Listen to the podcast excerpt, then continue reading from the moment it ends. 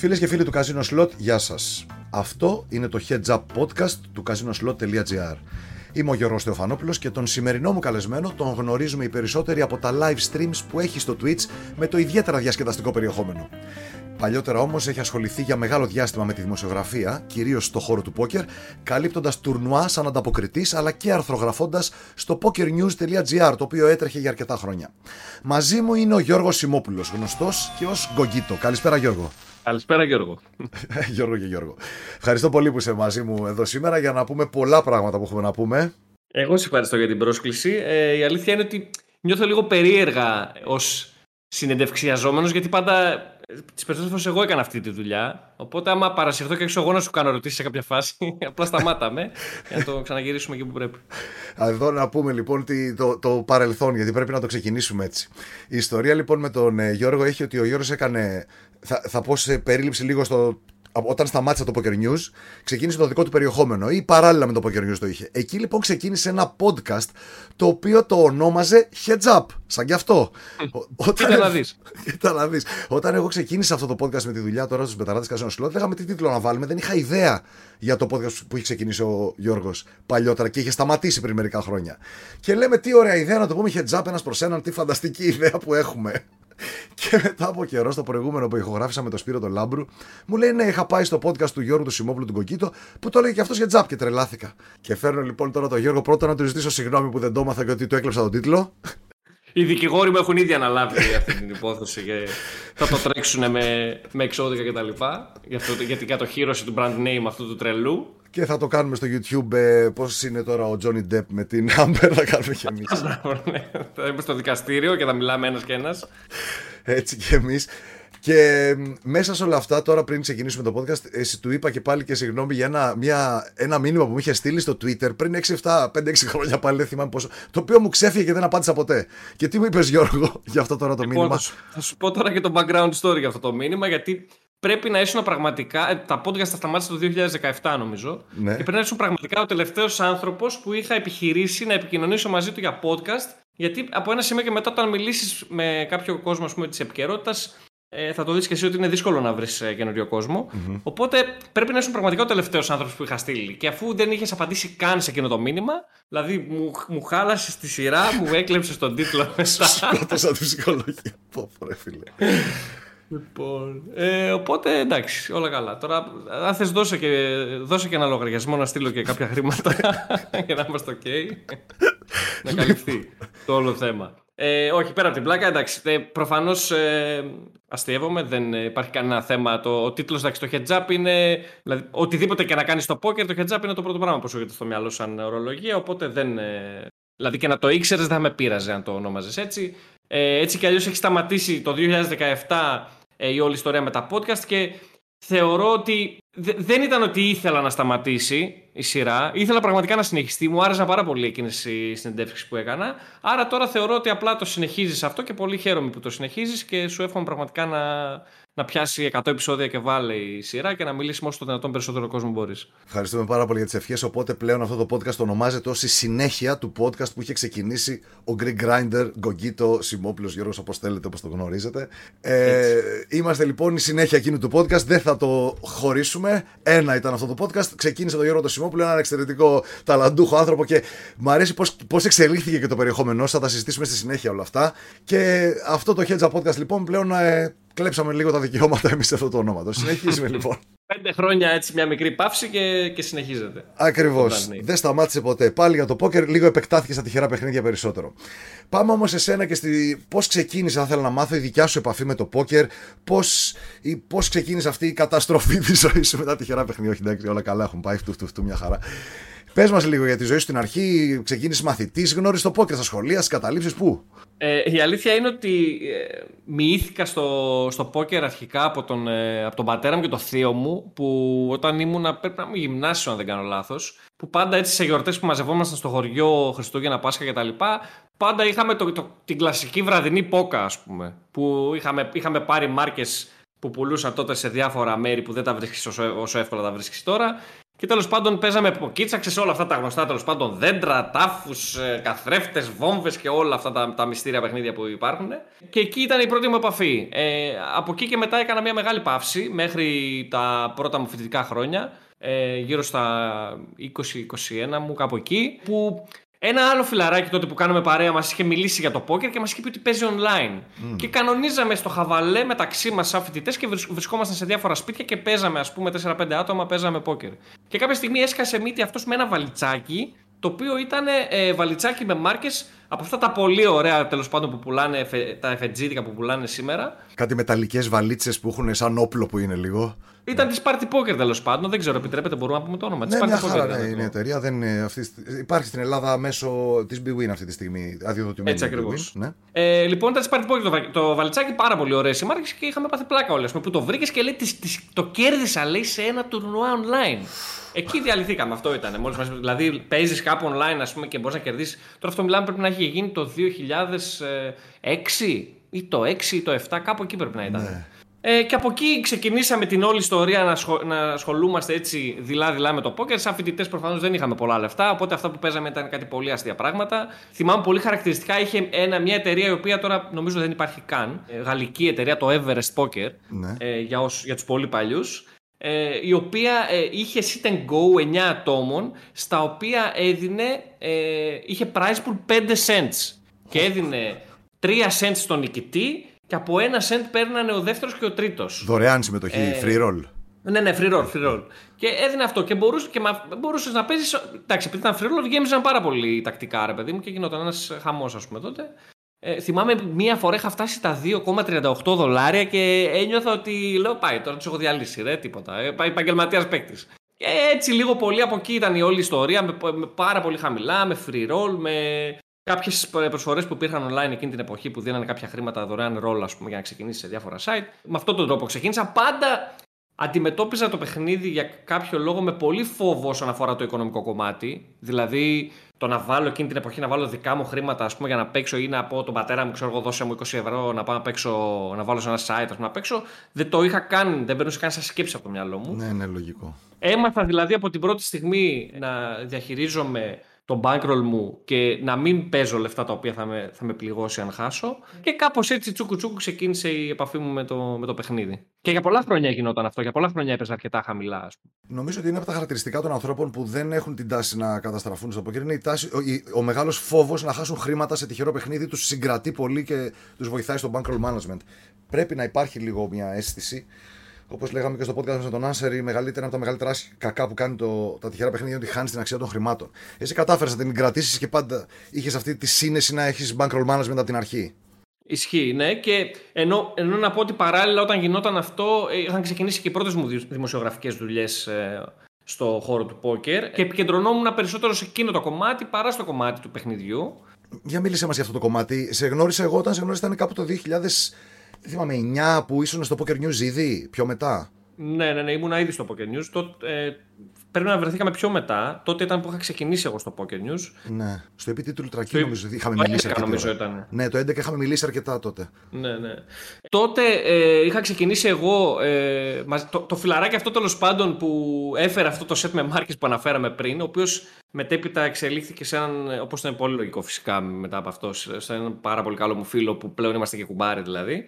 Είχε, είχε δουλέψει τότε, είχε ξεκινήσει να δουλεύει στο, ε, στο Poker News. Ναι. Το, στο ελληνικό κομμάτι του Poker News, να το πω έτσι. Ναι, ναι. Ε, το οποίο ήταν εντελώς αστεία η όλη ιστορία, γιατί βρήκε τη θέση, ας πούμε, από μια αγγελία στο Facebook. για το... Ψάχνανε Έλληνα editor δηλαδή και πήρε το μάτι του κάπου στο Facebook αυτή την αγγελία τέλος πάντων και τους έστειλε μήνυμα και ξεκίνησε. Στην πορεία είχε κάνει μια συνέντευξη για το Poker News ε, με τον Ήλιο τον Καματάκη και τον ε, Νίκο τον Πανόπουλο. Για το Poker Pros, λες, το site που είχαν τότε.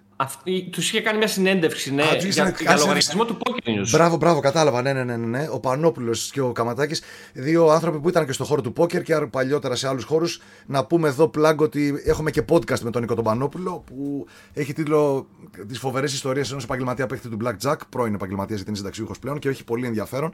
Για πες λοιπόν, παίρνει συνέντευξη για το, για το Poker News από αυτούς τους δύο και. Και οι άνθρωποι ψάχνανε τότε, είχαν τους Poker Pros τότε σαν site και ψάχνανε και έναν άνθρωπο για να τρέξει το site γιατί προφανώς αυτοί δεν μπορούσαν τώρα να μπαίνουν στη διαδικασία να αρθρογραφούν και να κάνουν όλα αυτά που χρειάζεται ένα site και τους είχε αρέσει η δουλειά που είχε κάνει τότε το φιλαράκι μου ο Πέτρος και τον ε, πήρανε ε, στους Poker Pros. Και έτσι ξεκίνησε μια ε, διπλή δουλειά, να το πω έτσι για αυτόν, σε Poker Pros και Poker News. Απλά μετά, με το που έγινε αυτό, μετά από ένα μήνα, ε, έπρεπε να φύγει φαντάρος. Και αναγκαστικά έπρεπε κάπου να αφήσει τα site, γιατί δεν μπορούσε να, τα, να αναλάβει τις δουλειές αυτές μέσα στο στρατό.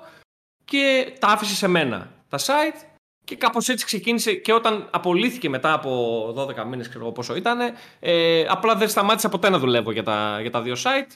Ε, μέχρι που οι Poker, οι Poker Pros τέλος πάντων σταμάτησαν να λειτουργούν και το Poker News έκλεισε το 2020 πριν από δύο χρόνια με απόφαση το, του κεντρικού τμήματος του Poker News. Το ελληνικό κομμάτι του δηλαδή έκλεισε. Μάλιστα. Α πιστεύεις ότι σε βοήθησε όλη αυτή η δημοσιογραφική δουλειά που παρακολουθούσες τουρνουά, γιατί θα πούμε και παρακάτω τι έχεις κάνει ακριβώς. Σε βοήθησε στο παιχνίδι σου αρκετά; Προφανώς και με βοήθησε, δεν το συζητάμε αυτό. Καταρχήν, ε, μόνο και μόνο τότε η επαφή που είχαμε ας πούμε, και οι συζητήσεις που κάναμε τότε και με τον ήλιο, που εκείνη την εποχή ας πούμε, ήταν ένας top tier παίκτης ε, για τα ελληνικά δεδομένα. Δηλαδή, νομίζω ότι μπορούσε να ανταγωνιστεί παίχτε παγκοσμίου επίπεδου ε, όσον αφορά ε, τις ικανότητες στο παιχνίδι, ε, την εποχή εκείνη που μιλάμε το 10 κτλ.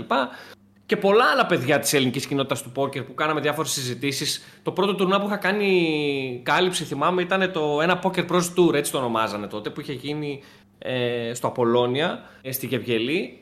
Και τότε είχαν έρθει όλοι οι γνωστοί τέλος πάντων που βλέπεις, ρε παιδί μου, που, που βλέπαμε εκείνη την εποχή. Ο, ο Σταύρος ο Κάλφας, ο Ηλίας ο Ζωγράφος, ο Θοδωρής Αϊδονόπουλο, ο Μίλτος ο Κυριακίδη. Τέλος πάντων, πάρα πολλοί κόσμοι που εκείνη την εποχή ήταν ε, top ναι. γνωστοί. Πολλοί από αυτούς είναι ακόμα βέβαια. Ναι, ναι. Και εννοείται ότι όλη αυτή η επαφή που είχαμε ας πούμε, με, με αυτούς τους ανθρώπους με βοήθησε σίγουρα στο να αντιληφθώ κάποια concept του παιχνιδιού έτσι καλύτερα. Κάτι το οποίο ακόμη και τώρα και στη σημερινή μου ζωή εξακολουθούν οι φίλοι που έχω ποκερικοί γιατί και για μένα αλλά και κατά γενική ομολογία να θεωρούνται top παίχτες, ας πούμε και βοηθάει πάρα πολύ στην, στη βελτίωση πάνω στο παιχνίδι. Αλλά ναι, αυτό το πράγμα στην ουσία η όλη διαδικασία με βοήθησε στο να, στο να αντιληφθώ το, το πόκερ σαν δουλειά γενικότερα και όχι το να παίζω πόκερ. Δηλαδή μου άρεσε να παίζω πόκερ αλλά δεν είχα αυτό που ξεκινάς να παίζεις το πρωί και τελειώνεις με τη μεθεπόμενη μέρα χωρίς να έχεις καταλάβει τι έγινε. Μου άρεσε όλο το τριγύρο αυτό που είχε, το δημοσιογραφικό, οι ιστορίες, οι καλύψεις, τα live τουρνουά, όλη αυτή η ιστορία που υπήρχε από γύρω. Είναι πολύ ενδιαφέρον. Την είχα κάνει και εγώ για λίγο και πραγματικά δεν είναι διαφορετική. Και οι άνθρωποι που γνωρίζεις και όντως και σε βοηθάει και στο παιχνίδι σου. Και αυτό που είπες κυρίως για τα τριγύρω που λέγαμε και σε άλλες συνεντεύξεις ότι οκέι, να ξέρεις να παίζεις, αλλά και τα τριγύρω όλα τα υπόλοιπα διαχείριση όλου αυτού είναι πολύ πιο δύσκολο. Έχει δικό της κεφάλαιο. Δεν το συζητάμε, δεν το συζητάμε, ναι. Πότε λοιπόν ξεκίνησες μετά με το περιεχόμενο, αποφάσισες, είσαι στο Poker News, κάνεις όλες τις ε, τις καλύψεις σου στα τουρνουά, ε, πηγαίνεις. Σου μπαίνει καθόλου το σαράκι όσο περνάει ο καιρός να, να παίξει εσύ επαγγελματικά, ή πρώτα σου μπήκε το, η ιδέα του να κάνω περιεχόμενο και άστο επαγγελματικό και βλέπουμε; Όχι, μου είχε μπει το σαράκι να παίξω επαγγελματικά. Ήθελα να το κυνηγήσω. Ε, όλο αυτό περίπου έγινε.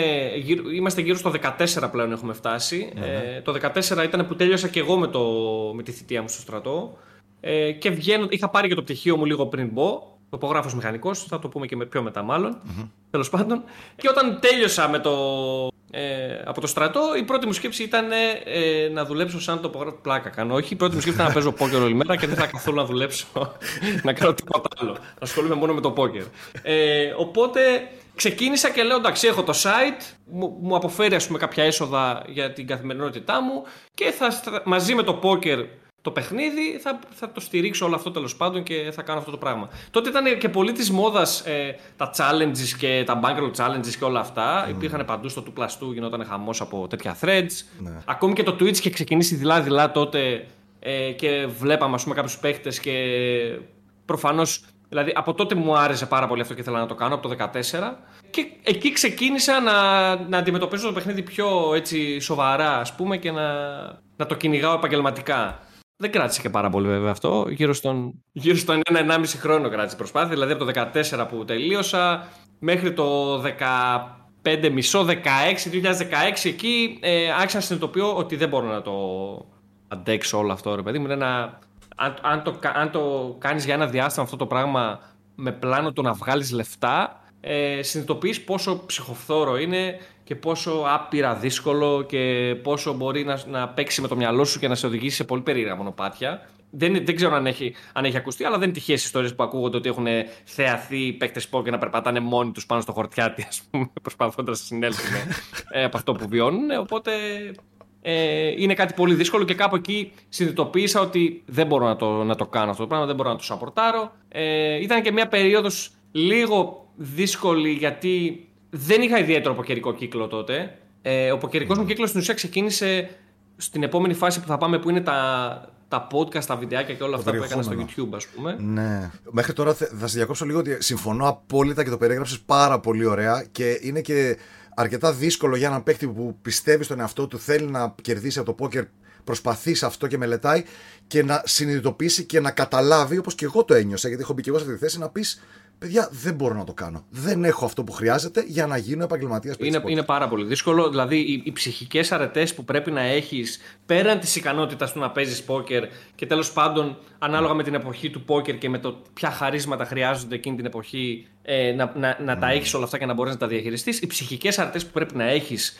Και για μένα το πιο δύσκολο πράγμα είναι το να αποδεχθείς την ήττα το, το πόκερ είναι ένα mm. παιχνίδι στο οποίο πρέπει να αποδεχθείς την ήττα. Πρέπει να αποδεχθείς ότι θα παίξεις και θα χάσεις. Το οποίο δεν υπάρχει άλλο παιχνίδι αυτό. Δηλαδή δεν υπάρχει κάποιο παιχνίδι. Δηλαδή δεν μπορεί να πας να παίξεις μπάσκετ ή ποδόσφαιρο ή ακόμη και σκάκι πηγαίνοντας για να χάσεις. Αυτό δεν υπάρχει πουθενά. Είναι ένα... Μόνο το πόκερ το έχει αυτό το πράγμα. Πρέπει να ξέρεις ότι μπορεί να τα κάνεις να πατήσεις όλα τα κουμπιά σωστά και στο τέλος να χάσεις. Άρα θα πρέπει να είσαι έτοιμος από την αρχή για να χάσεις.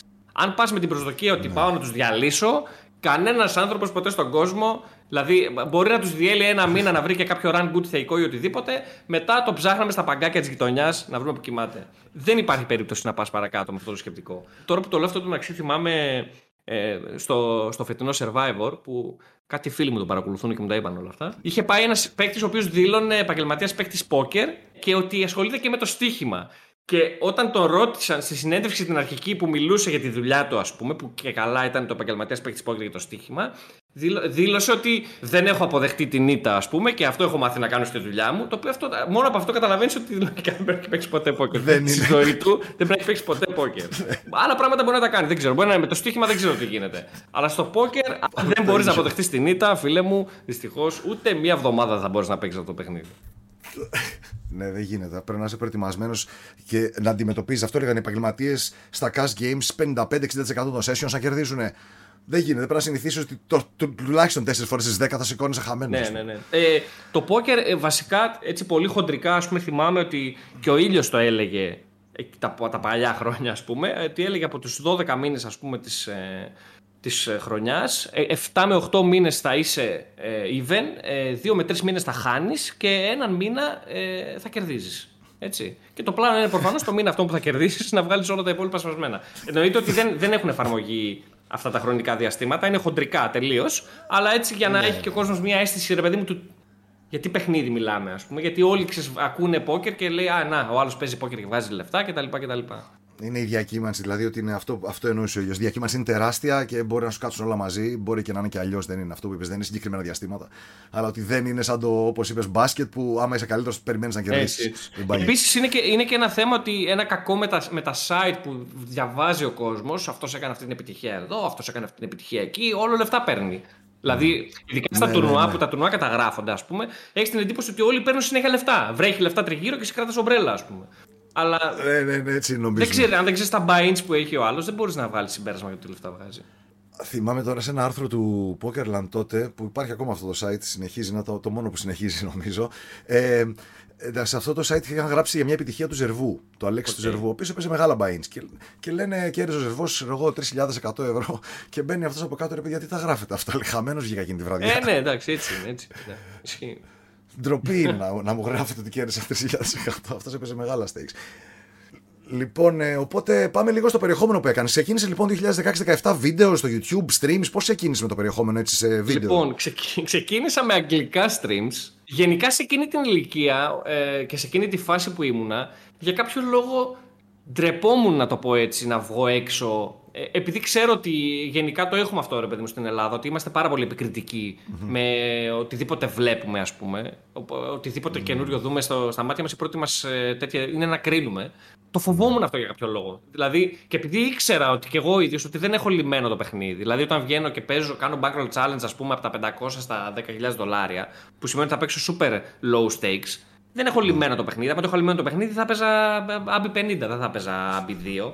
Ε, οπότε ναι. φοβόμουν να βγω προς τα έξω ε, στο ελληνικό κοινό. Οπότε είπα να το πάω international κατευθείαν. Έκανα ναι. ένα thread στο, Two Plus Two ε, που είχε το Poker Goals and Challenges τότε, το οποίο δεν θυμάμαι πραγματικά ήταν από 100 στα 10k, κάτι τέτοιο πρέπει να ήταν. Και, ήταν, και πραγματικά. Και, και τότε δεν είναι ότι ήθελα απλά να δοκιμάσω κάτι. Ήταν, είχα 100 δολάρια. Δεν είχα παραπάνω. Δηλαδή, αν μου λες δεν κάνεις από 200 ρε μπρο στα, στα 10 δεν είχα 200. Είχα 100.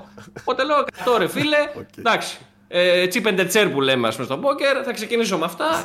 και άμα τα, τα φτάσω και γίνει ένα ποσό, ξέρω εγώ, Είμαι ok, θα χτίσω και το following ας πούμε στο, στις πλατφόρμες που θα το κάνω γιατί ο, ο άλλος θα λέει να από 100 τα έκανε 10k τελικά από 100 τα έκανα 1k μπορεί να τα έκανα δεν θυμάμαι ε, σε εκείνη την ιστορία. Κάπου πήγαμε. Ε, αλλά όπως και να έχει, ξεκίνησα, έκανα τα πρώτα vlog στο, στο κανάλι μου στο YouTube. Ε, και τα οποία ήταν στα αγγλικά εννοείται, στα οποία περιέγραφα την πορεία μου. Ήθελα πάρα πολύ να κάνω Twitch τότε. Έτσι. Ήθελα πάρα πολύ να κάνω Twitch. Απλά ο λόγο που δεν έκανα ήταν πρώτον γιατί δεν, το PC μου δεν θα άντεχε ένα τέτοιο setup από πίσω. Και δεύτερον, δεν υπήρχε σύνδεση στο ίντερνετ. Δηλαδή όταν το 13-14 η 50 και εκατοστάρα που τώρα την έχουμε, α, να έβαλε με εκατοστάρα να υπάρχει, δεν, ήταν όνειρο τρελό. Είχαμε κάτι 24 οι οποίες πιάνανε 15 και, τρία. το, και τρία. Και, και τρία, ναι. ναι. ε, το upload speed ήταν ένα τότε. Που με ένα τι ναι, πρέπει ναι, να είναι. Καρέ καρέ θα είναι το, το stream, ας πούμε. Σαν να βλέπεις ε, φωτογραφικό.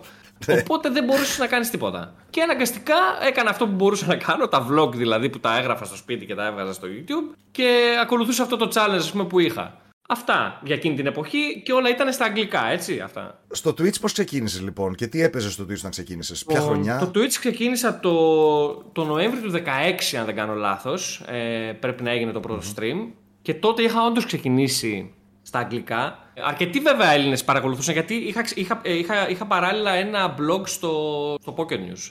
Το οποίο blog λεγόταν Greek Micro Grinder τότε κιόλας. Το θυμάμαι, το θυμάμαι αυτό, το είχα δει. στην ουσία ήταν ό,τι, ό,τι αναφέρω ότι έκανα στα αγγλικά, το, το μετέφερα και στα ελληνικά, ας πούμε, σε εκείνο το blog εκεί πέρα. Και το, κάπου εκεί τον Νοέμβριο του 2016 τότε που.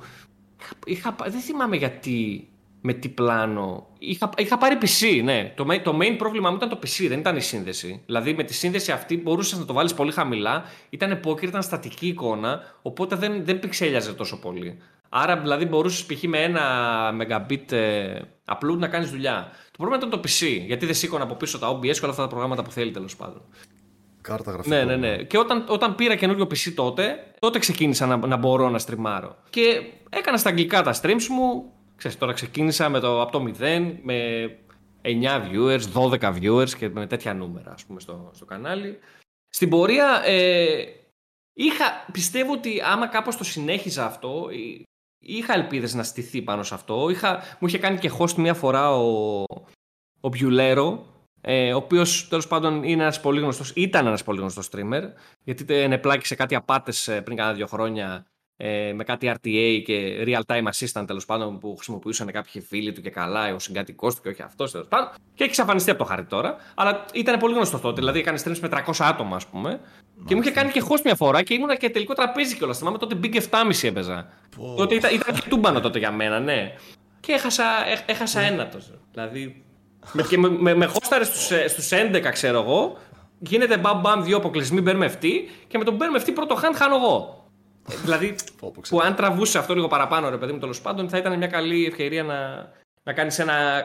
Είναι από τις κακές αναμνήσεις, από τις πολύ άσχημες ξενέρες. Γιατί λες, ο επιτέλους έγινε ένα καλό host, έχω κόσμο, κάτσε εδώ να τους κρατήσω. Για κάποιον που μαζεύει 10 άτομα, τόσο... πούμε, και 12 άτομα, καταλαβαίνεις εκείνη την περίοδο πόσο σημαντικό ήταν ας πούμε, το να, να έχεις, σε ένα τέτοιο sport, δηλαδή να σε χωστάρει κάποιος που είναι ε, τόσο γνωστός.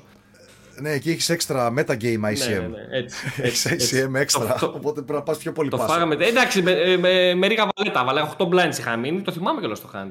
Άνοιξε το, το button. Εν τω μεταξύ, ποιο είναι αστείο ότι όταν γίνεται αυτό, δεν μπορείς να ήρθαν 300 άτομα και να αρχίσεις να πετάς άσους, ας πούμε. Πρέπει να δείξεις κιόλας ότι ο Μάγκες καλώς ήρθατε εδώ, δεν μα έτσι, θα παίζουμε πλούσια τα λεφτά. Πάμε όλοι με το κεφάλι. και εκεί είναι που έγινε το μπέρδεμα, γιατί άνοιξε τον button, είχα 8-9 blinds είχα εγώ στο big blind, είχα ρίγα βαλέ, τα βάλα, είχε ντάμες. Λογικό. The rest is Λογικό μου σκάει. Ναι. Ε, άμα μου το έλεγες τώρα θα πετούσα σιγά μην κόλαρα με το, με το ρίγα βαλέ. Τέλος πάντων. Αλλά ναι, οκέι, και κάπως έτσι ήταν η ιστορία με τα, με τα αγγλικά streams. Ε, είχα ξεκινήσει τότε εκείνη την περίοδο. Είχα βρει και ένα staking ε, σε έναν στάβλο τέλος πάντων γνωστό ξένο ε, που μες στάκαναν για να παίζω. Ε, αλλά μετά είχε ξεκινήσει ε, η όλη ιστορία με την PokerStars που είχε τη φορολογία και όλα αυτά. Οπότε δεν μπορούσε, δηλαδή από χώρα του εξωτερικού δεν μπορούσαν να σε στακάρουν και να έχεις φορολογία στο account σου. Κόψαν όλους τους Έλληνες ναι. που ξέρω ναι, και από όλους. Οπότε είχα απορρίσει και από αυτό. Είχα ε, φύγει και από αυτό και μετά κάπως έτσι σταμάτησε η όλη αυτή η προσπάθεια ας πούμε, με τα αγγλικά streams και το, και το challenge εκείνο που έκανα και η όλη αυτή η ιστορία. Και σταμάτησες όλα τα streams ή συνέχισες κατευθείαν σταμάτησε, Όχι, σταμάτησε τα streams τελείως. Ε, μετά ε, μεταφέρθηκα λίγο στο YouTube ε, στο YouTube mm-hmm. άρχισα να κάνω διάφορα πράγματα από παιχνίδια που μπορεί να video games, δηλαδή που έπαιζα κάτι football manager και κάτι ή άλλα από καιρικά παιχνίδια, ας πούμε video games και τα λοιπά. Ε, μέχρι τα podcast που έκανα και μέχρι τη σειρά σπιναρίσματα που είχα κάνει. Mm, ήταν πιο από τις πιο πετυχημένες σειρές. Η σειράς σπιναρίσματα ήταν, ήταν στην ουσία η πρώτη φορά που βγήκα έξω στον κόσμο για να κάνω πλάκα. Δηλαδή μέχρι τότε ναι ε, θεωρούσα, το είχα, το είχα στο μυαλό μου, ας πούμε, το πόκερ κάτι ότι ξέρεις τι, βγαίνεις να παίξεις πόκερ, φίλε, πρέπει να παίζεις σοβαρά. Δεν μπορείς να λες ό,τι θέλεις, ας πούμε, mm. εδώ πέρα. Ήρθες να παίξεις πόκερ, θέλω να σε δει, να μάθεις πώς βγάζεις λεφτά, ξέρω εγώ. Το είχα έτσι στο μυαλό μου, λες και εγώ δεν ξέρω τι. Κάνω καμιά δουλειά ότι είναι σοβαρό, ρε παιδί μου. Ε, διοικώ το, την, την Ελλάδα ολόκληρη. Που μπορεί να είναι και το σοβαρό αυτό, τέλος πάντων προχωράμε. Λοιπόν, ναι, και όταν είχα κάνει αυτή τη σειρά, είχα σκεφτεί ας πούμε, ε, να κάνω κάτι το οποίο να βγάζει χιούμορ πάνω στο παιχνίδι. Και από τη σειρά σπιναρίσματα ήταν μαζί και με το Football Manager που έκανα τότε παράλληλα. Αυτές οι δύο σειρές ήταν που τρέχανε. Άρχισα να παίρνω feedback από τον κόσμο ε, στα live του που πήγαινα τότε συνήθως για updates στα εδώ ε, καζίνο των ε, Σκοπίων. Ε, άρχισα να παίρνω feedback ότι πόσο πολύ γελάνε. Δηλαδή πόσο πολύ γέλα. Μ' άρεσε αυτή η σειρά, μ' άρεσε αυτό το βιντεάκι, εκείνο που είχε πει, το άλλο που είχε πει, η τάδε ατάκα ή έτσι ατάκα. Ε, και εγώ δεν είχα σκεφτεί ποτέ, ας πούμε, ότι μπορεί ρε παιδί μου ότι ο χαβαλές αυτός που κάνω να αρέσει και στον κόσμο, ας πούμε. Το είχα ξεκινήσει έτσι τελείως ε, πιλωτικά. Ε, και από εκεί, ας πούμε, σκέφτηκα ότι μήπως μήπως, ρε φίλε να κάνω τελικά τη μετάβαση. Εντάξει, ωραίο το πω και εντάξει, είναι ένα παιχνίδι. Δεν πάει να είναι ένα παιχνίδι. Δηλαδή, γιατί πρέπει να είμαστε όλοι τόσο σοβαροί. Που άμα δεις, ας πούμε, στο, από τους ανθρώπους αυτούς που στριμάρουν πόκερ, στους 100, οι 100, οι 99 είναι σοβαροί. Εγώ είμαι ο σοβαρό ο ένας. Δηλαδή, οι περισσότεροι ρε παιδί μου το αντιμετωπίζουν σοβαρά το παιχνίδι, ας πούμε. Ούτε δεν βάζουν τόσο πολύ το τρόλ, ας πούμε, μέσα στο, στο παιχνίδι, να το πω έτσι.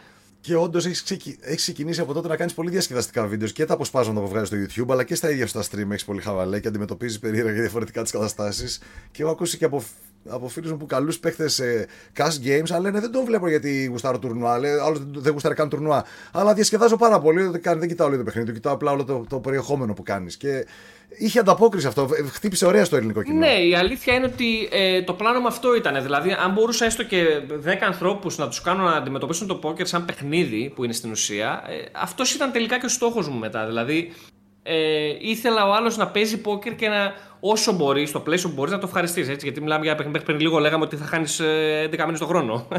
Δεν είναι και τόσο εύκολο να ναι, χάνεις ναι. και γελάς όλη την ώρα. Το οποίο ναι. αυτό όμως για να το πετύχεις, μπορείς να το πετύχεις κάνοντας ε, το υπόλοιπο πακέτο που λέγαμε πριν, ότι παίζω, παίζω με τα χρήματα που επιτρέπεται να χάσω, που δεν έχω πρόβλημα, παίζω στα stakes που μπορώ να παίξω και σου βγάζει και όλη αυτή την αίσθηση του παιχνιδιού. Έτσι. Άμα χάνεις σπίτια, τι να γελάσεις. Δηλαδή, αν παίζεις, ας πούμε, 10k το μήνα, δεν είναι για να γελάσεις.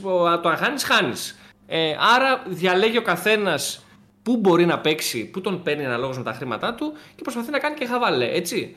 Και παράλληλα εννοείται ότι μέσα σε όλο αυτό θέλω από τα streams μου και τα βίντεο που ανεβάζω γενικά να μαθαίνει και ο κόσμος κάτι παραπάνω για το παιχνίδι μιλώντας έτσι με διάφορους πολύ γνωστούς Έλληνες παίκτες που ξέρω ότι το έχουν λύσει και τέλος πάντων βάζοντας και εγώ το λιθαράκι μου στο να βοηθηθεί ο κόσμος και ενώ κάνει το χαβαλέ του να βγάζει και κανένα ψηλό, να το πούμε έτσι. Ναι, το έχω, αυτό με τη διασκέδαση είναι ένα περίεργο κεφάλαιο στο πόκερ. Γιατί ναι, μεν όντως όπως το είπες, άμα παίζει συνέχεια και συχνά και σκοπεύεις στο κέρδος, στοχεύεις στο κέρδος, δεν μπορείς να το ευχαριστηθείς. Τις νίκες σου τις μεγάλες δεν τις ευχαριστιέσαι και τις μεγάλες ήττες σου σε διαλύουν.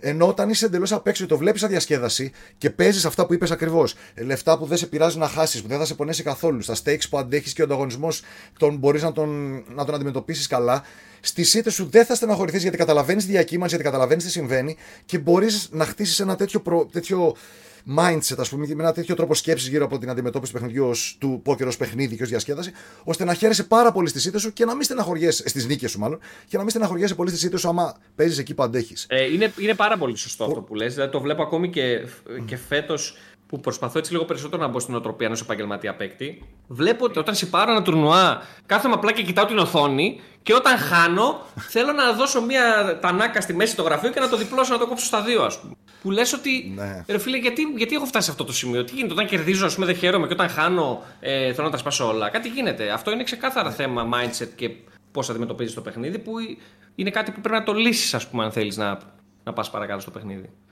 αν θες να παίξεις να το δεις σοβαρά επαγγελματικά, ναι. Αλλά και εκεί αυτό σχηνοβατούμε και λίγο στο streams ότι παιδιά, πιο πρώτα διασκέδαση. Εσύ τώρα το, να πω για αυτό που, το, που είπες, ε, Γιώργο, να εξηγήσω σε όποιον ακούει και δεν το ξέρει, ότι ο Γιώργος, σαν Greek Grinder στο κανάλι του στο Twitch, Greek Grinder, μία λέξη, ε, μάλλον χωρίς κενά.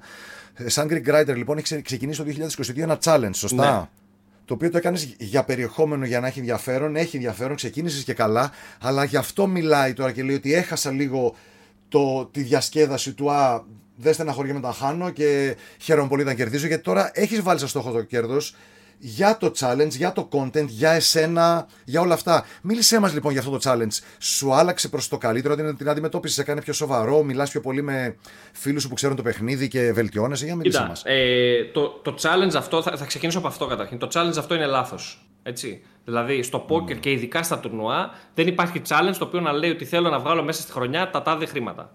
Δηλαδή δεν μπορεί να οριστεί έτσι το, το παιχνίδι. Το παιχνίδι μπορεί να οριστεί βάζοντας άλλους στόχους που είναι πιο διαχειρίσιμοι και είναι στο χέρι σου. Το να βγάλεις τα τάδε χρήματα μέσα στη χρονιά δεν είναι στο χέρι σου σε καμία περίπτωση. Έτσι από τη στιγμή που μιλάμε για. Αυτό στα τουρνουά. Στα τουρνουά. Στα τουρνουά, τουρνουά για τα τουρνουά μιλάω. Ναι. Γιατί είχαμε το Σπύρο που έχει κάνει challenge στα cash ο Σπύρος ο Λάμπρου και εκεί είναι άλλο. Cash είναι διαφορετικό. Εντάξει, μπορεί να έχεις ένα steady ας πούμε, εισόδημα, μια σταθερή που να μην έχουν μεγάλο deviation, μεγάλη απόκλιση μήνες μεταξύ τους. Στα τουρνουά όμως δεν γίνεται αυτό το πράγμα. Δηλαδή, π.χ., αν βάλεις ένα στόχο να βγάλω, θα βγάλω φέτος 20 χιλιάρικα, ας πούμε, το 2022, μπορεί να, μέχρι τον Νοέμβριο, μέχρι 15 Δεκεμβρίου να είσαι στο 0 και να κάνεις ένα κάσι 20.000, ας πούμε. Δηλαδή, αυτό τι σημαίνει, ότι έβγαλες 20 χιλιάρικα μέσα στη χρονιά. Δεν, είναι είναι λάθος το σκεπτικό του να βάλεις challenge με βάση τα χρήματα στα τουρνουά poker.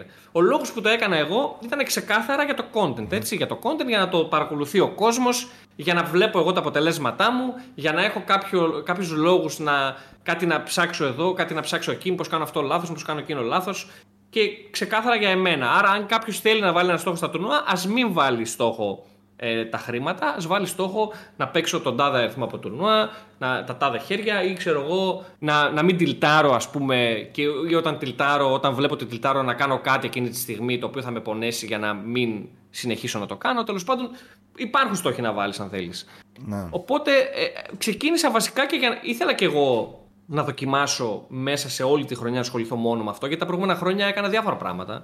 Δηλαδή Μπορεί στα stream ε, κάποιες μέρες θα παίζαμε τουρνουά, κάποιες μέρες μπορεί να ερχόταν ένας ε, καλεσμένος και να συζητούσαμε διάφορα πράγματα, είτε για τουρνουά, είτε για, είτε για poker, είτε για οτιδήποτε. Κάποιε φορέ να παίζα games, μια περίοδο σχολιάζαμε το GNTM.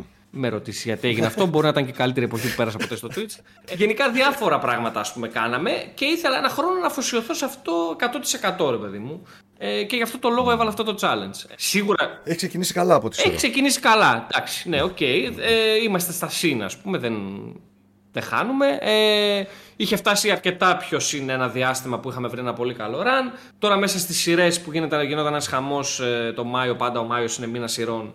Ε, ήταν ψηλά τα binds, πέσαμε λίγο όπως ήταν αναμενόμενο.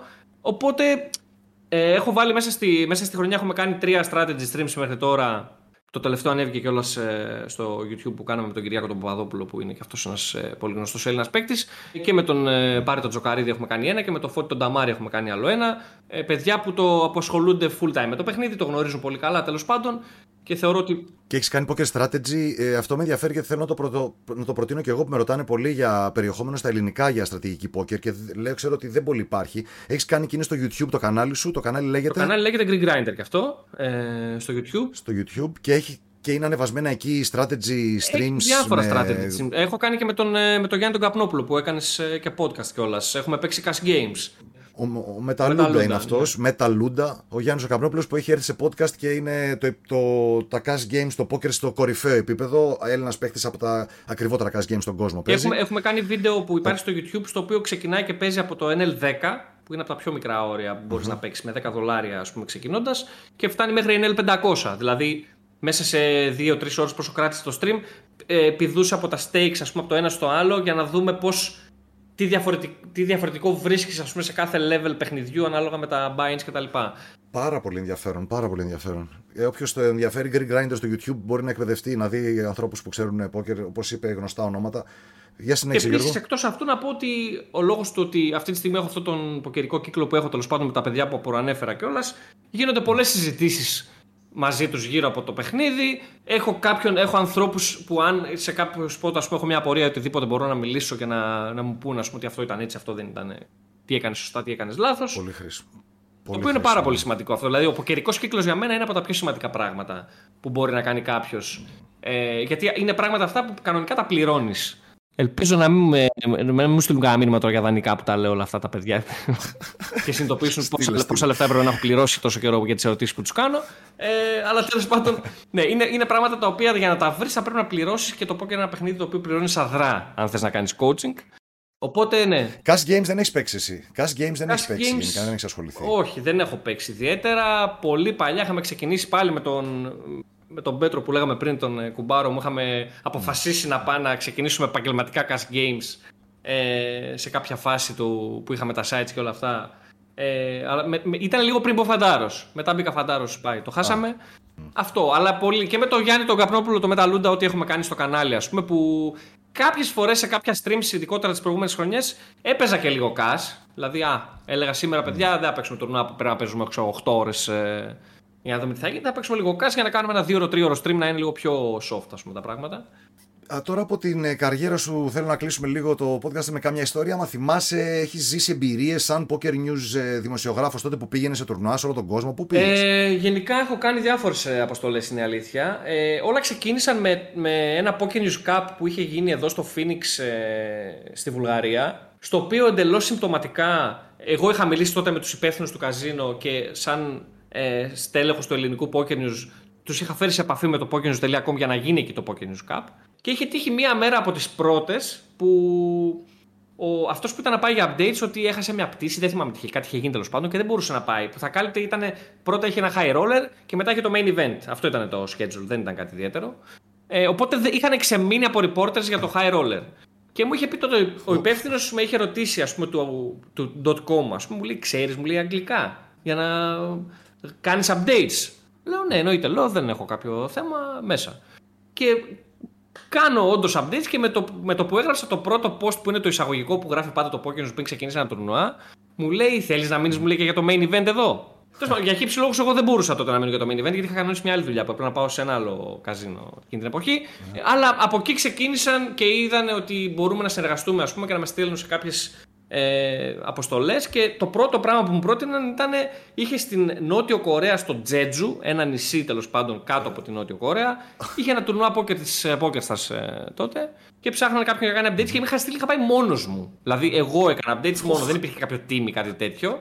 Ε, οπότε η πρώτη μου επαφή με το εξωτερικό ήταν το Τζέτζου στην, ε, στην Νότιο Κορέα Πέσει στα βαθιά και κολύμπα. Κατευθείαν, κατευθείαν. ναι, ναι, ναι, κατευθείαν. Βέβαια, εντάξει, είναι ωραία η αίσθηση όταν είσαι μόνος γιατί δεν έχεις κάποιον να σε ζαλίζει και να σου λέει ότι αυτό το κάνεις έτσι και το κάνεις αλλιώς. Εσύ ορίζεις τα updates που θα γράφεις με τους δικούς σου ρυθμούς και τέλος πάντων είναι πιο έτσι, ευχάριστη δουλειά. Καπάκι μετά από ένα μήνα από αυτό ε, πήγα στη Μανίλα στις ε, Φιλιππίνες όπου εκεί, είχε και εκεί Γύρισε Ελλάδα ή κατευθείαν με την κοντινή πτήση; Γύρισα, γύρισα. Γύρισες. Oh. Είχε, είχαν ένα μήνα απόσταση μεταξύ τους. Όσοι ήταν και τα, και τα πήγαινέλα περίπου δηλαδή. Τόση απόσταση είχαν και τα δύο events. Μάλιστα. Και ταξίδευες γενικά, πήγες και σε άλλες χώρες, είδες παίχτες γνωστούς, έχεις θυμάσαι κάτι που σου μείνει; Βασικά πριν γίνουν όλα αυτά, μας είχα, είχαμε πάει το 2010, ήταν ε, η πρώτη και μοναδική χρονιά που είχα πάει στο Vegas. Ε, γιατί όλα αυτά που ανέφερα τώρα, τα ασιατικά, γίνανε πρόσφατα. Δηλαδή το, το 19, ας πούμε, γίνανε 18-19 εκεί μέσα. Το 10 είχα πάει στο Vegas, τότε μας είχαν, ε, είχε, επέλεγε κάποιες χώρες στο Pokémon στο Αμερικάνικο, 4-5 χώρες κάθε χρόνο, για να στείλει τους reporters τους στο Vegas και να καλύψουν το main event για τη χώρα τους. Δηλαδή για την Ελλάδα πήγαμε να καλύψουμε το, το main event τότε. Ε, εγώ με το φιλαράκι μου καταλαβαίνεις τώρα 25 χρονών που τότε ας πούμε ακόμη δουλειά ουσιαστικά δεν είχαμε, με χαρζηλίκι ήμασταν, μας ανακοίνωσαν ότι πάμε Vegas με πληρωμένα μεταφορικά και διαμονή. Ό,τι φάμε εκεί πέρα ρε παιδί. Ήταν ένα, δηλαδή σαν όνειρο ακόμα το θυμάμαι ας πούμε. Ναι, ναι, ναι. Τίποτα, τίποτα. Ναι, δεν υπήρχε. Δηλαδή κάτι, κάποιο καλύτερο σκηνικό σε ταξίδι από αυτό δεν έχει υπάρξει. Βέβαια, όσο ονειρικό και αν ακούγεται που αφορά αυτό όλη τη δουλειά του ρεπόρτερ γενικά σε αυτά τα τουρνουά, είναι μια απίστευτα δύσκολη δουλειά. Δηλαδή, πηγαίναμε στο καζίνο 10 ώρα το πρωί και, και μαζεύαμε 10 ώρα το βράδυ. Που ήμασταν κομμάτια. Και περπατά συνέχεια. Κάθε ελάχιστα για να γράψεις. Ναι, ναι, ναι, ακριβώς. Ακριβώς. Είσαι όλη την ώρα στην κίνηση. Ε, τα διαλύματα είναι αυτά τα μικρά που έχει τα μισά ώρα που εκείνη παίρνει και να φάσει εκείνη την ώρα. Ε, δηλαδή θέλαμε τόσο πολύ να, να βγούμε έξω, να γνωρίσουμε το Vegas, να ζήσουμε πράγματα, θυμάμαι, και πηγαίναμε, πηγαίναμε να παίξουμε κανένα κάσ. Λέμε, όταν ήμασταν λίγο κουρασμένοι, πάμε να παίξουμε κανένα κάσ, ας πούμε, το βράδυ. Πηγαίναμε να παίξουμε κάσ και στο τραπέζι κοιμόμασταν. Μας κουντούσε ο διπλανός όταν ερχόταν το action, γιατί μας έπαιρνε ο ύπνος. ε, ναι, ναι, είναι και τεράστιες αποστάσεις στο WSOP και πρέπει να περπατάς ώρες αυτές τις αίθουσες. Ναι, ναι. Μόνο και μόνο για πας στην τουαλέτα μπορεί να θέλει 10 λεπτά. Ε, και όλο αυτό σταμάτησε. Σε τι φάση είσαι τώρα στη ζωή σου, Πώς σταμάτησε το Poker News και αποφάσισες να κάνεις το δικό σου περιεχόμενο, Έχεις δικιά σου δουλειά, δουλεύεις αλλού, Πώς είσαι στην κατάσταση; Η αλήθεια είναι ότι αυτή η δουλειά πραγματικά όσο κουραστική και ακούγεται για μένα ήταν πάρα πολύ ευχάριστη. Δηλαδή ε, σε, ένα, ε, σε έναν άλλο πλανήτη που π.χ. Ε, δεν θα είχα οικογένεια, ε, θα ήμουν μόνος μου ας πούμε, θα μπορούσα να το κάνω αυτό για όλη μου τη ζωή. Δηλαδή απλά να, να με μεταφέρουν από το ναι. ένα μέρος στο άλλο ας πούμε για να κάνω updates. Ναι. Αλλά δυστυχώς μετά μας χτύπησαν την πόρτα οι υποχρεώσεις. Ε, ναι. Έχω μια κορούλα η οποία αυτή τη στιγμή είναι 20, 21 μηνών. Ο νέος μπαμπάς, να σου ζήσει ό,τι καλύτερο εύχομαι. Ε, και από τότε συνειδητοποίησα ότι δεν μπορώ να σηκώνομαι και να φεύγω για 20 μέρες και για ένα μήνα και να πηγαίνω τόσο μακριά, ας πούμε. Δεν γίνεται. Και αναγκαστικά με πόνο καρδιάς, όπως ακριβώς το αναφέρω αυτή τη στιγμή, τους είπα: Παιδιά, εγώ δυστυχώς δεν μπορώ να ξαναέρθω σε κάποιο live event. Τους είχα προτείνει κιόλας μάλιστα στο, στο WSOP που έγινε το περασμένο το φθινόπωρο που μας πέρασε λόγω COVID και τα λοιπά που το είχαν κάνει φθινόπωρο πρώτη φορά στα χρονικά. Ε, με, είχαν, με είχαν ρωτήσει, με είχαν προτείνει αν θέλω να πάω. Αυτοί δεν θέλουν τουλάχιστον 25 μέρες να πάω. Εγώ τους είπα: Μπορώ να πάω για μια εβδομάδα. Είπα μήπως με κάποιο τρόπο τρυπώσω ρε παιδί μου και πάω μια εβδομάδα και κάνω και λίγο διακοπές και, και λίγο WSOP. Δεν λείψω πολύ καιρό. Αλλά δεν τους παραμύθιασα δυστυχώς. Και κάπως έτσι σταμάτησε η όλη μου ενασχόληση με τα live updates, τα οποία εντάξει, δεν ξέρεις ποτέ πώς θα φέρνει η ζωή. Προς το παρόν όμως δεν έχω πλάνο να ξανασχοληθώ με αυτό. Και άρα η δουλειά σου τώρα σήμερα ποια είναι ουσιαστικά το, τα, τα εισοδήματά σου; Δεν θέλω να ρωτήσω για τα οικονομικά σου, θέλω να πω με τι ασχολήσεις μέσα στην ημέρα σου. θα, στείλω, θα στείλω μετά μια, ένα screenshot ε, IBAN. okay. Λοιπόν, ε, ενώ έγινε αυτό που άφησα. Ένας άλλος λόγος τέλος πάντων πέραν της οικογένειας είναι το γεγονός ότι έχω και ένα γραφείο πλέον στην ε, Θεσσαλονίκη εδώ που μένω.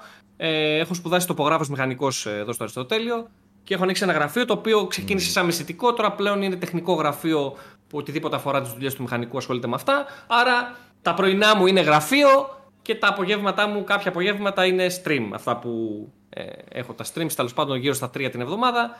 Τα υπόλοιπα είναι οικογένεια. Οπότε είναι τόσο γεμάτη η μέρα που τις μέρες που στριμάρω, ας πούμε, δηλαδή κατεβαίνω στο γραφείο 9 ώρα το πρωί, ξεκινάει το stream καπάκια 3 ώρα το μεσημέρι, τελειώνει συνήθως 12 το βράδυ. Δηλαδή λείπω όλη τη μέρα, ας πούμε, κλείνω 15 ώρα στο, στο γραφείο πολλές μέρες. Οπότε δεν έχω πραγματικά χρόνο για κάτι άλλο. Τα έχεις βάλει σωστά και ωραία στη ζωή σου γενικά και αυτό θέλω να το πούμε στον κόσμο. Γιατί νομίζουν μερικοί που βλέπουν τους streamers ότι αυτό είναι η δουλειά τους και ότι βγάζουν από το poker ή βγάζουν από τα subs του Twitch. Όχι, περισσότεροι έχουμε εισόδημα σαν κανονική δουλειά κάπου, δουλεύουμε κανονικά ε, κάπου. ναι. Και τα streams είτε είναι μέρος αυτής της δουλειάς, είτε είναι ένα συμπληρωματικό με κάποιους τρόπους ώστε το πόκερ να είναι διασκέδαση και συμπλήρωμα αν έρθει. Και προσπαθούμε να μην καταστραφούμε στο πόκερ παίζοντας. Έτσι ακριβώς είναι, έτσι ακριβώς είναι. Γιατί ε, στην ουσία απλά επειδή είναι μια πολύ είναι μια, ένα χόμπι, ας πούμε, το πόκερ, έτσι. Δηλαδή, όταν ο άλλος δεν το, δεν το λογίζει ναι. για δουλειά. Ε, άρα, αυτό είναι που ξεγελάει ε, και πολλές φορές ξεγελάει και εμάς τους ίδιους. Δηλαδή, τυχαίνει κάποιες μέρες ναι. που μπορεί π.χ. Να, να, να, είμαι κομμάτια, ρε παιδί μου. σιγά τι έκανα χθες. Δηλαδή, 6 ώρες το πρωί στο γραφείο και μετά άλλες 11 ώρες stream. Αλλά δεν είναι τόσο απλά τα πράγματα γιατί είναι μια πολύ κουραστική δραστηριότητα, ας πούμε, που όταν σου τρώει όλη τη μέρα είναι λίγο ζόρι. Είναι, είναι και το περιεχόμενο δεν είναι απλά βάζω μια κάμερα και κάνω τη γουστάρω. Αυτό, ναι. Λοιπόν, ε, Ευχαριστούμε πάρα πολύ τον Γιώργο. Ήταν μια από τις μεγαλύτερες σε διάρκεια συζητήσεις που είχαμε, αλλά μας είπες πάρα πολύ ωραία πράγματα για το πώς ε, συμπληρώθηκε όλη αυτή η εικόνα του Greek Grinder, του Γιώργου από Poker News από πριν και μέχρι σήμερα. Γιατί και εγώ είχα χάσει κομμάτια της και ήθελα να τα μάθω και αφού τα έμαθα, ήθελα και να τα πούμε εδώ για να συνδέσουμε και όλα αυτά τα πράγματα και να ξαναπώ, είναι αυτό το podcast στη συνέχεια του δικού σου heads up που ξεκίνησες πριν μερικά ε, Σε ευχαριστώ πάρα πολύ για την πρόσκληση αρχικά. Ήταν, είναι η πρώτη φορά που δίνω συνέντευξη, έχοντας πάρει από πάρα πολύ κόσμο συνεντεύξεις μέχρι τώρα στην, ε, στην καριέρα μου, στο, γενικά στον χώρο του πόκερ. Ε, οπότε σε ευχαριστώ πάρα πολύ για αυτή την ευκαιρία που μου δίνεις έτσι να μιλήσω και με τον κόσμο. Που προφανώς όποιος θέλει να με βρει, ξέρει που θα με βρει, στο Twitch, στο YouTube κτλ. που είναι ναι, τα, ναι, τα ναι. κανάλια να, μου. Να τα πούμε. Greek Grinder. Greek Grinder είναι και στο Twitch και στο YouTube. Greek Grinder. Έτσι. έτσι. Ε, και, και ο, γνωστός ως Γκογκίτο. Ο στόχος μου είναι απλά να κάνω τον κόσμο να δει το, το πόκερ σαν παιχνίδι και αν μπορεί παράλληλα να μάθει και κάτι, ε, να τον κάνω λίγο καλύτερο πάνω στο παιχνίδι.